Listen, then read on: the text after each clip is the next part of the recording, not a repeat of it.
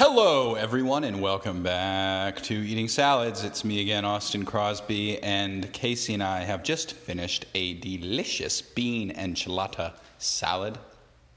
It's one of her little specialities.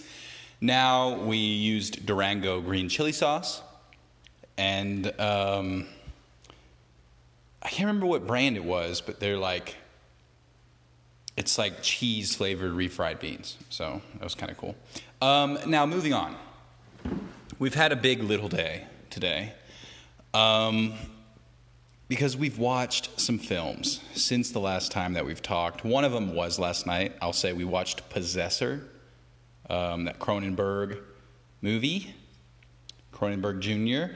And, you know, it was pretty wild. It had Kit Harington uh, from Game of Thrones, Infamy and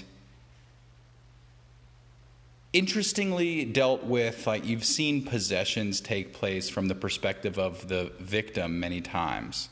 This one blends that showing you you know the goal of the possessor. Cool film had nice imagery. Apparently there was an uncut version that i don't think casey and i saw um, which is fine because the one that we did see was plenty good honestly better than The Mosquito Coast, which we watched also yesterday. Um, now, okay, we went to sleep because we stayed up late watching that scary movie. It wasn't scary, by the way. It was not. It was tense. It was not scary. Um, like not even a, a horror film. So the word possessor as a title, eh, iffy about that. Anyway, moving along. When we got up this morning, we took to scraping off the muck of the floor of our guest bathroom because we're supposed to have the floor polished and coated tomorrow, even though we've never got a confirmation from the company. We'll see how that goes. Um, but we wanted to get the vinyl up as much as possible, and even though the top rubbery layer of our linoleum pulled right up, the adhesive paper and glue stuck into the grooves of the concrete. And you have to boil water and scrape and scrape. And Casey had been scraping for many an hour, and um, we both set to it today and made quick work of it. So that was pretty cool. Uh, in the meantime, our we got so sweaty and gross, and we knew, hey, when we finish this, we're going to watch Fanny and Alexander, the Ingmar Bergman film. Now,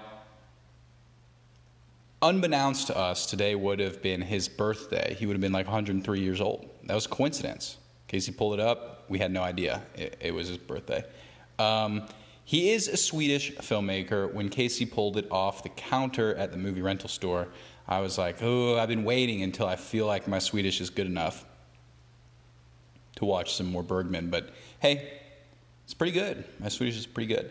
I will say, we started the movie after opening, it came in two boxes, right? Two clamshells. And one of them was all special features. The other had two versions of the film the theatrical cut, which was over three hours long, or the television cut, which was five hours long. So when we were faced with this idea, oh God, what are we going to be missing if we don't watch the five hour Swedish movie? I looked it up and I found out that he made it as a miniseries for Swedish TV in 1982. It was meant to be his last film, um, but he had to edit it down to release it elsewhere for theaters. And that became Best Foreign Picture winner um, amongst other things. I think it won four Academy Awards. So it was a big movie in 1982, I guess, 1983. And uh, of course, it's Criterion. We got the Criterion Blu ray.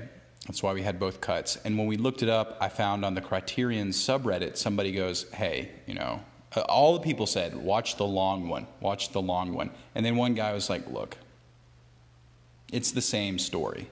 If you watch the short one, still three hours plus. You, you know what happens in this movie. You see the things mostly. If you really want more, you can go watch the longer version.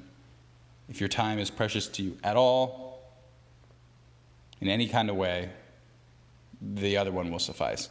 So Casey and I did that. We watched the shorter version. And um, you know what, man? It was very melancholic. It was so slow. Um, it was a masterpiece. It was beautiful, no doubt, beautiful. So it had a lot of truth behind it and curiosities and, yeah, really a mirror of life in so many ways. But it was boring, it was slow. And Casey and I were talking about how the Mosquito Coast and it were made at a similar time.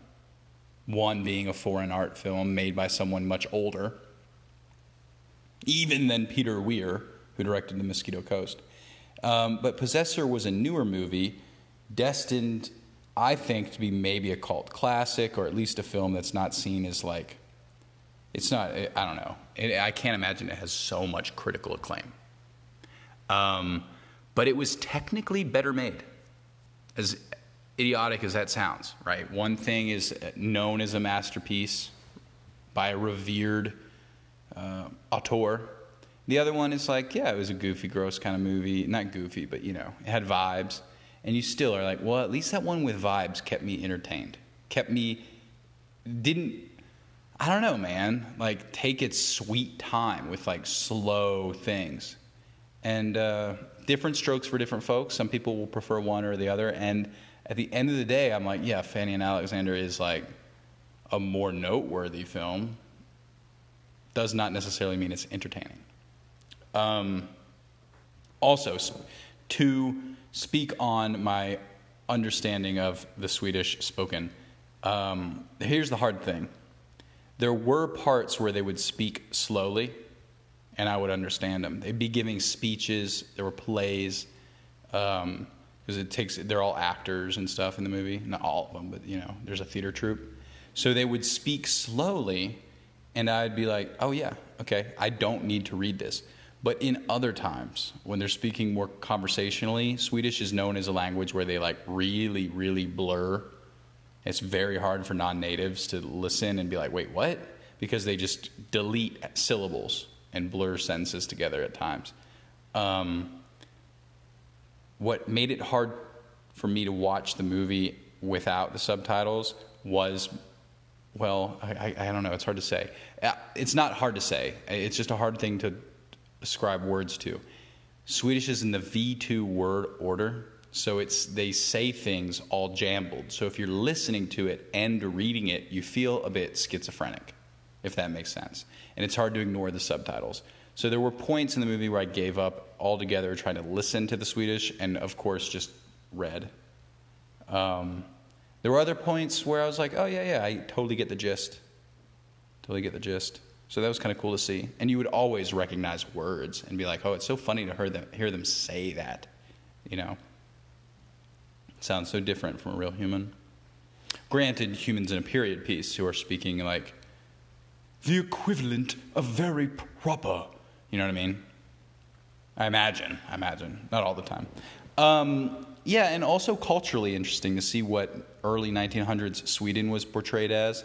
It was a movie that juxtaposes extreme liberalism and progressivism in a way with conservative um, austerity, both things that uh, you could classify Scandinavia as. And so I think that, or, you know, as, as having prevalent streaks of in ways.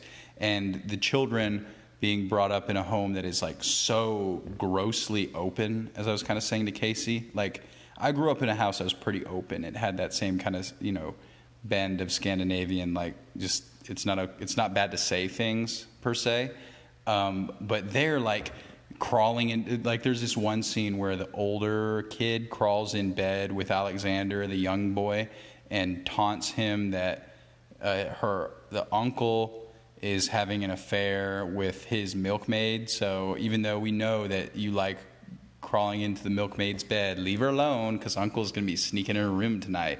Like that kind of thing. And then just everyone talking about their affairs so openly and just being like gross about that sort of thing. Um, you, you watch it the first third of the movie and you're like, oh, it's too much, right? And then they show you this crazy, um, regressive conservative, gross, evil, um, and it has you being like, "Wow, no," you know. We miss the openness and the like colors and nice people with smiles and laughter. You know what I mean? Hmm. Um, also, I'm trailing off here, but I had more interactions with Tesla today regarding our solar roof. And I got an email from them. I've been getting regular emails from them that say, uh, We've submitted your project for utility approval. And it's like, Yeah, I know. You, you were supposed to have done that months ago. I'm sick of getting these updates, but every time I go to look, I'm just reassured that it was submitted. So let me double check. And I called the guy, and he was like, Yeah, it's just auto, it's just reaffirming that we've submitted it. Um, she sent an email to your, your city today, this morning, and usually they don't respond. Uh, it's just contacting the void. I see that your your town, and he kind of laughed. He goes, "Your town is like the worst on our system. The only town where it takes longer to get permission for solar is uh, like southern Los Angeles." He said, "I think he said southern Los Angeles, but he's like Los Angeles takes longer. But you, it says on our system that the average approval is 13 plus weeks, and um, I don't know, man. At this point, it's like, well, haven't we been waiting like six? like, I mean, really, I've been waiting a year, but since you really submitted this most recent version, like, hasn't it been like many weeks, you know? And uh, I said, okay, I'll give them a call. And I called our city, and they were just, it just went straight to voicemail. And it was this woman rambling on the voicemail message about how overworked and under uh, staffed they are and how busy it is. So if you're even hearing this message, of course they can't talk to you, but they only work three days a week for four hours a day, and then not lunch, and then two hours. So Oh, and by the way, yeah, don't bother us. She literally in the message, she goes, any correspondence, be it uh, over the phone or email, we will have to take our busy time to read and respond. So it will just slow down your application process. And that's infuriating. That's insanity. And I can't believe people just continue to think that's okay um, or put up with it or whatever. I don't know the other, any other choice. So, guys, on that note, hey, please stay healthy. I'm sure there were other things I thought about today, but uh, yeah, Fanny and Alexander. It's a long movie. Could have been even longer, apparently. And there were definitely parts in the movie where you're like, uh, surely she has, like, surely this woman has a reason for loving this guy that was cut out of this version of the film. Like, surely they've had a conversation at least that gives him some redeemable motive, and he's not just a one dimensional evil villain. Well, who knows? Who knows? Does it matter? Right? Does it really truly matter? Okay. Hey, thank you so much. Stay healthy. Come again tomorrow.